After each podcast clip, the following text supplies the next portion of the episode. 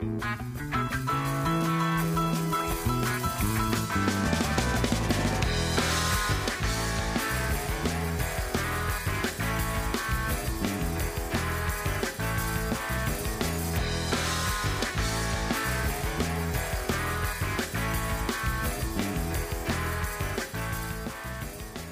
Everybody. Welcome to the August 7th, 2015 edition of Colorado Inside Out. I'm your host, Dominic Dezzutti. Thank you very much for joining us.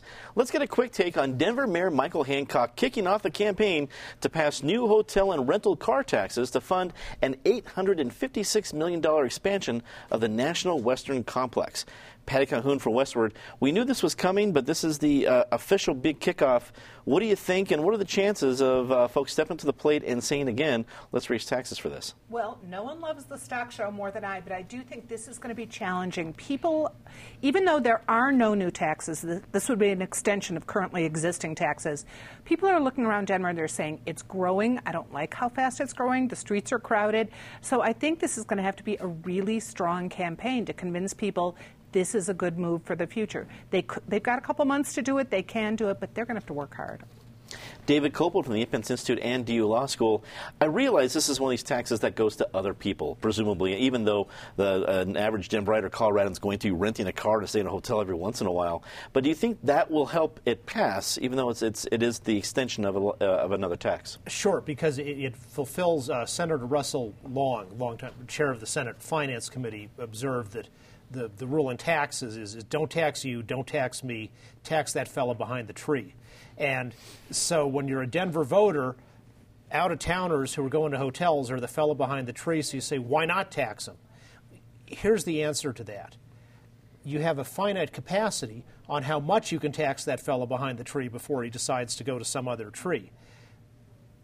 To keep Denver economically strong as a convention city, bringing in those people you can't infinitely raise taxes or have high taxes on them. So, if you want to have a certain le- level of high taxes, maybe you can, and that's a good idea to spend on worthwhile projects.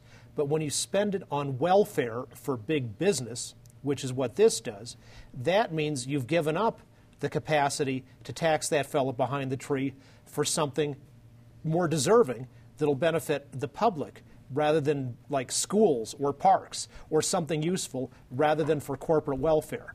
So, again, the mayor is making Denver a sanctuary city for corporate welfare.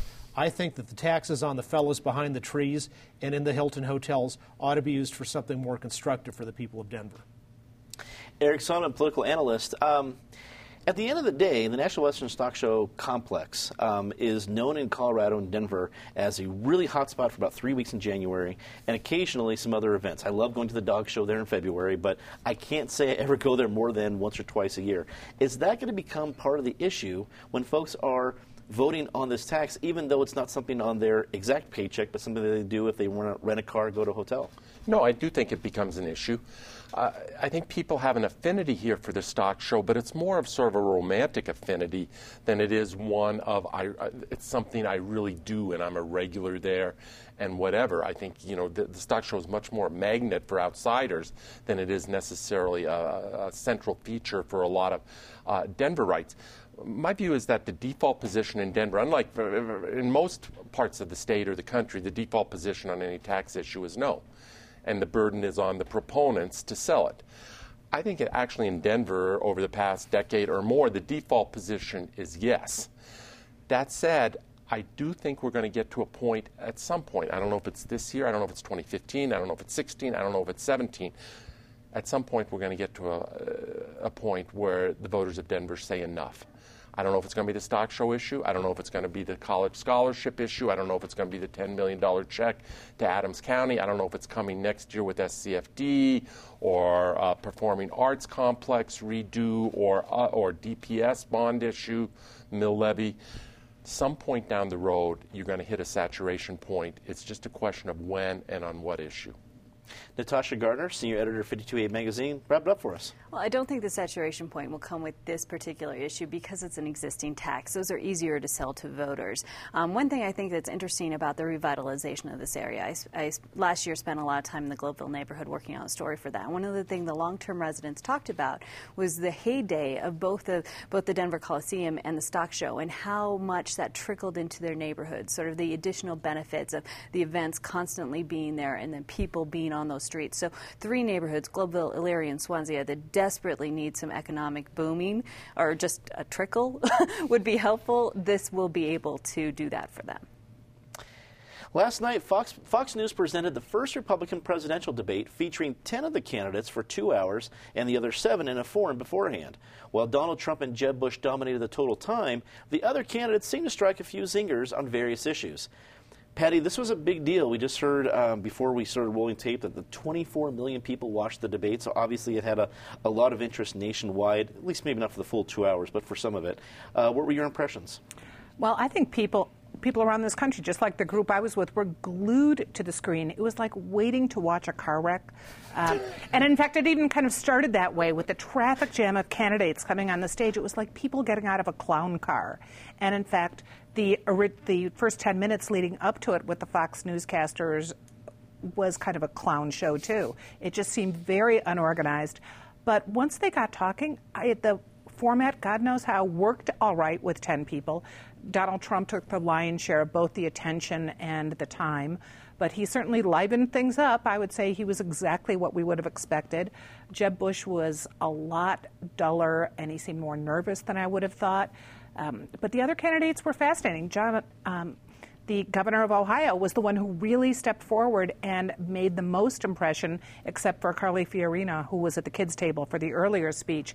But it was a fascinating uh, lesson. I'm not entirely sure it's in democracy, but it was great. I can only wish that there were 17 Democratic candidates running so that we could have as much political discussion as we're having right now because of that. Rosie O'Donnell, I think, would be willing to run after the Donald Trump crack last night.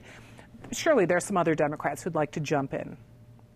David, I think Patty brings up a good point. At, at some point, do you think there's going to be conversation that there's 17, which is far too many presidential candidates on the Republican side of the coin, but really there's um, barely a handful on the Democratic side. I mean, we're, we, we swim in this stuff, and I can name maybe two or three, and that's tops. And even to think that's going to be competitive, who knows?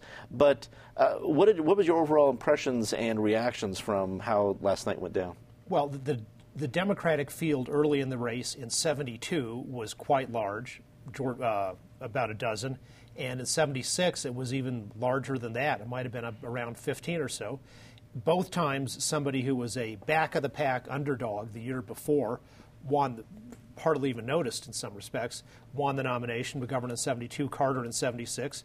And of course, Carter won the general election. So there, there's nothing wrong uh, with a lot of qualified people in the party uh, wanting to run and, and I think the debates are a, a good innovation that will help voters make up their minds and, and, and select potential people before they uh, have to start voting. As, as Patty said, I think that the two who improved themselves the most to continue into the further rounds with fundraising and getting volunteer support were John Kasich, the governor of Ohio, at the, the main debate, and uh, Carly Fiorina, the former Hewlett Packard executive and California Senate candidate, at the uh, uh, happy hour debate, as it was called.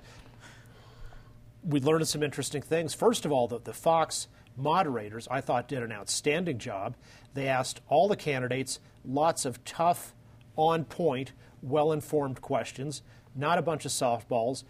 You could not possibly imagine, say, an MSNBC debate where those hosts, or CNN, were asking Democratic candidates such really tough questions. And I'm glad they did ask the tough questions because if you want to be president, you ought to be able to answer the, those questions. Even though Donald Trump uh, went into an, another Twitter tantrum at 3:30 in the morning about that, and some other people think that Fox is just supposed to be there to blow up the candidates. As you know, could you?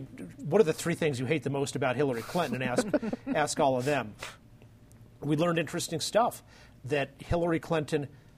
There's so many ways to bribe her, and so many things she'll do she came to Trump's wedding because he paid her.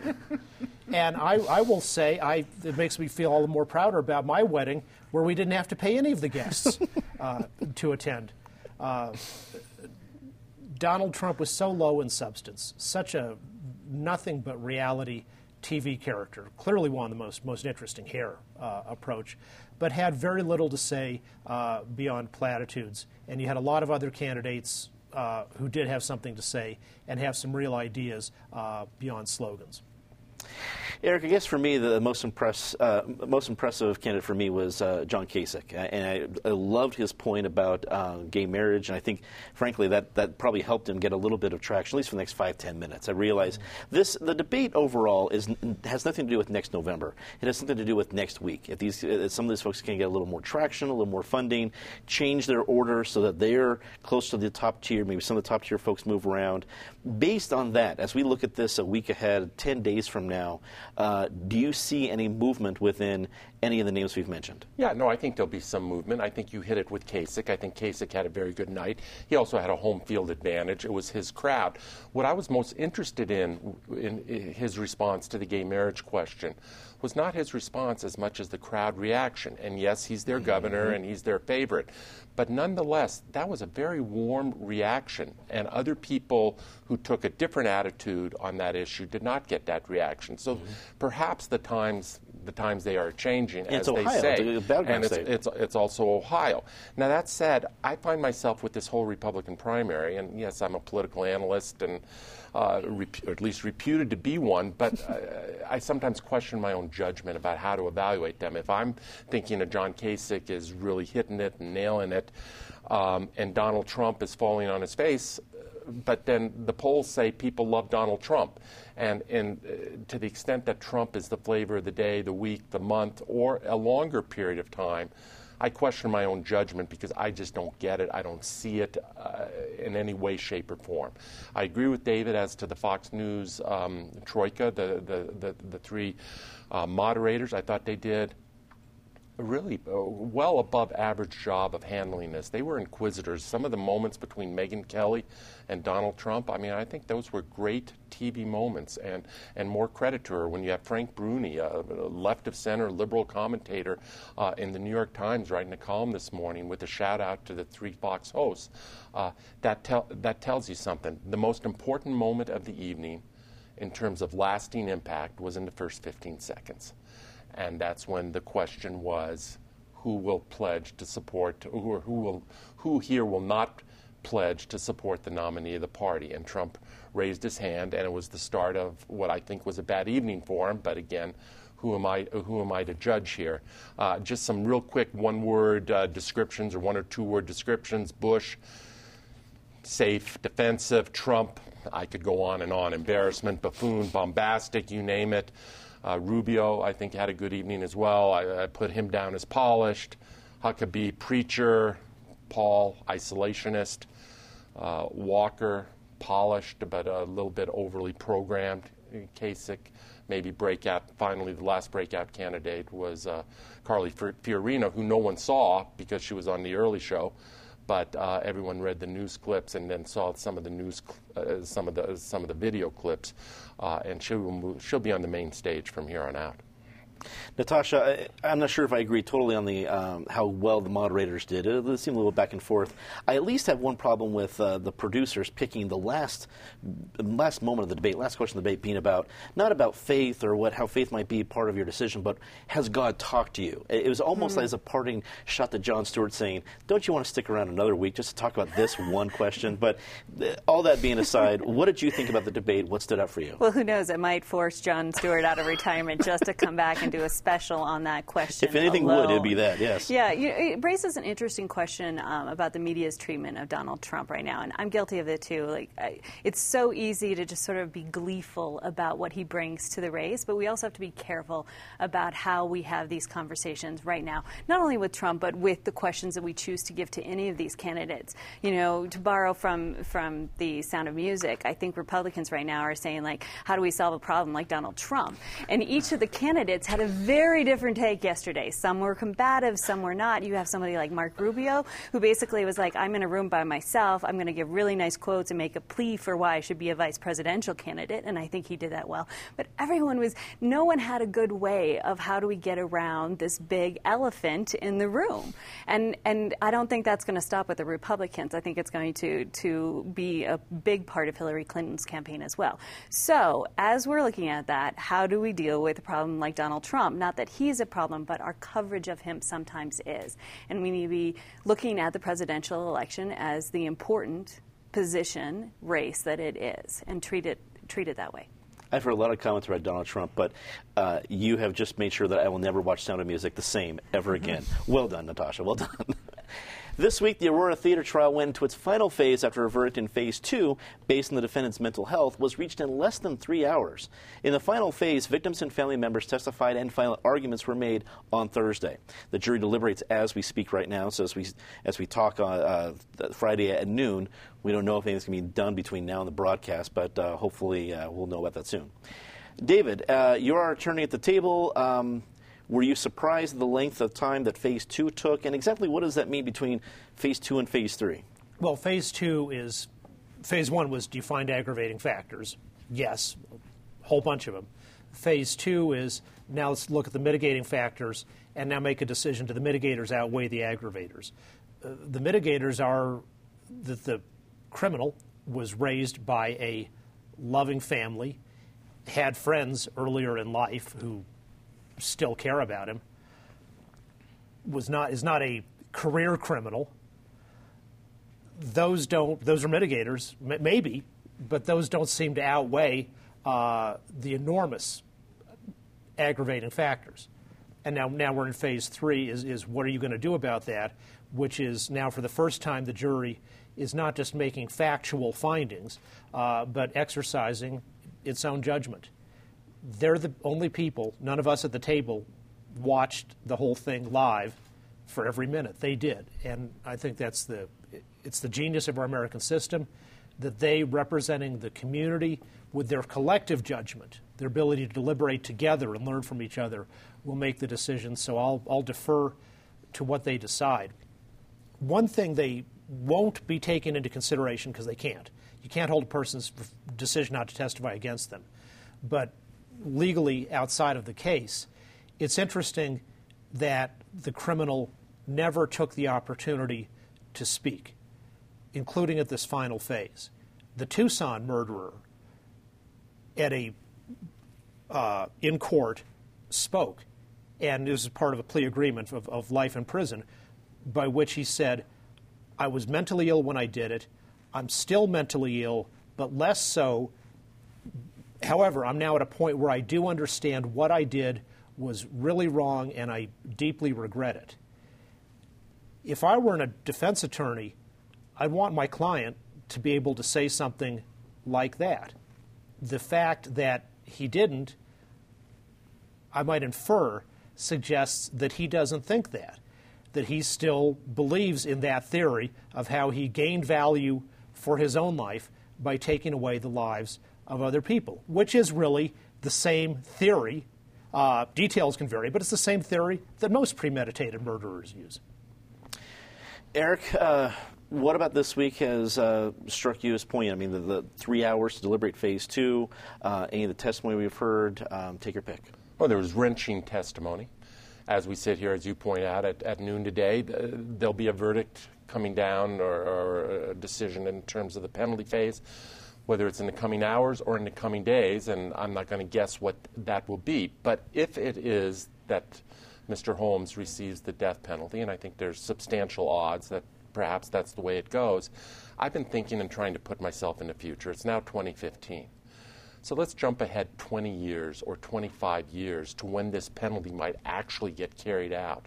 And all of a sudden it's 2035 or 2038 or 2040, and who knows what the world looks like. I do not see any scenario where this state, for better or for worse, and you can argue the merits, has a death penalty at that point in time, where the country perhaps has a death penalty at that point in time. Perhaps the governor then is, you know, Governor Teddy Hickenlooper, and uh, who knows what, even if we had a death penalty, uh, what decision he would reach on it. Uh, I'm not sure I would sell a life insurance policy to James Holmes, even if he is sentenced to death. But it's not because I ever see him strapped to a gurney. It's because I see him perhaps at risk with the rest of the prison population. But my gut tells me, no matter what the sentence is, that James Holmes will probably live to a, a, a fairly old age behind the bars uh, of, of, some Colorado state prison. Natasha, do you think uh, if there is to be a more community conversation about the death penalty, does it happen after this decision? Does it to fi- finally, when the jur- when the jurors give their decision, does it happen after that, or has it needed to happen up to this point? Because once the decision comes down, people tend to forget about as big of an issue this is. Mm-hmm people tend to once it's off the front page, people tend to forget about it. What do you think? They do tend to forget about it, and I think it is a conversation that we should have been having, and then do need to have.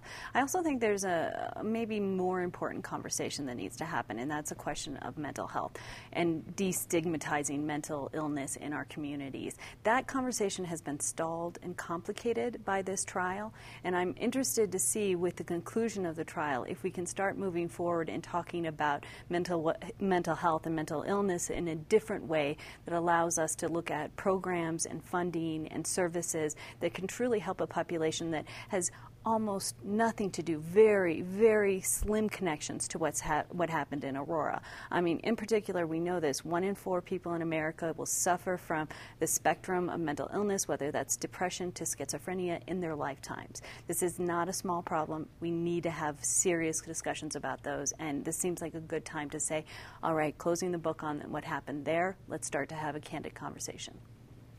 Patty, in the meantime, of this very high profile national case that we've been following, uh, there a, a, case came and almost was done with uh, the Farrow uh, murderers. That are that that murder may go. Uh, that accused murder may be uh, found guilty and go to the death penalty as well.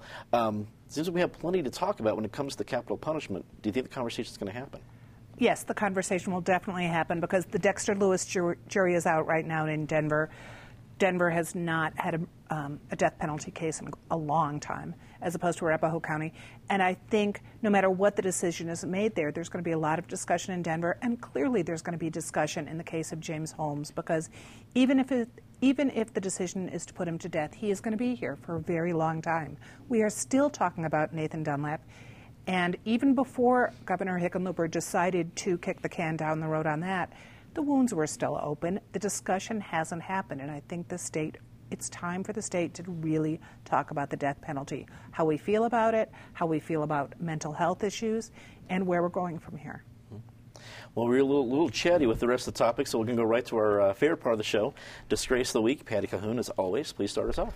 Oh, the photographs from yesterday down in southwestern Colorado where the Animas River, because of EPA cleanup, is now incredibly polluted, that all recreation is off, all agricultural watering is off, while the river kind of cleans itself if it can.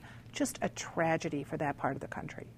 David. President Obama's disgusting speech at American University, where he said that people who are critics of his deal to put Iran on the path to nuclear weapons legally uh, are making common cause with the death to America Ayatollahs. Uh, that group includes people like Charles Schumer, the critics, uh, who are not doing this for partisan purposes, but because of sincere beliefs on American security. President Kennedy, when he was selling his nuclear test ban treaty, which also had a lot of skepticism about it, never stooped to the disgusting step of saying that people who questioned that uh, were supporters of communism. Eric. Ditto Patty, ditto David. I'll add uh, a different direction. The whole dust up over the last several months about what should be a very innocuous phrase of all lives matter and how Democratic presidential candidates, whether it's Bernie Sanders, Hillary Clinton, Martin O'Malley, or university presidents, have been forced to recant because somehow that's a slur on, or it's not giving due respect to black lives. But uh, if if we have reached a level of political correctness, and no, I'm not uh, mimicking Donald Trump here and his attack on PC, but if we've reached a level of political correctness in this country when you cannot even state a truism uh, I think Democrats might have to uh, look in the mirror, and, and, and the left side of this country might have to look in the mirror a bit. Natasha. The Denver Post this, this week ran an article about possibilities to revitalize the Civic Center Park area. Um, the article is very interesting. and is not a disgrace at all. What is a disgrace sometimes is we forget about all the spots that we already have in this beautiful city, including our parks, that we don't use to the full extent of their capabilities. And as we go through development and rebuilding and rethinking our city, we have to sometimes take a step back and look at what we already have and make sure we're using those spaces well. Time to say something nice about somebody, Patty talking about a beautiful park, Red Rocks Amphitheater, we already know that the the amphitheater and the area around it is a real treasure. It's a wonder, famous concert venue, a beautiful place in Colorado, and now a la- national, excuse me, national landmark. And not just the uh, amphitheater itself, but also the uh, Civilian Conservation Corps buildings around it. So a great choice, and it was just elevated. David. The Little Bear Saloon in Evergreen, which I learned from Westword, is now have it's reached its 40th anniversary. It's been a wonderful venue uh, for all kinds of, of music, uh, country, country rock, all bluegrass. Uh, a, a, great institution in our state. You're here, Eric. Democratic Senator Chuck Schumer of New York coming out announcing his opposition to the Iran deal. There's not a lot of independent thought uh, these days or willingness or courage to go against the White House, but he exhibited some, and uh, we'll see if others follow suit. Natasha.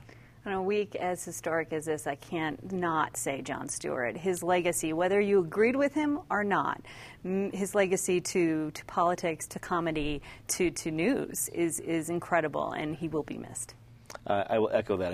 Again, regardless of where you're at on the political spectrum, to uh, not notice what he's done to change the medium. And frankly, I think people are going to look back at 2015 and see what kind of epic real sea change we've had in the whole idea of entertainment and news. That's all the time we have tonight. Thanks for tuning in.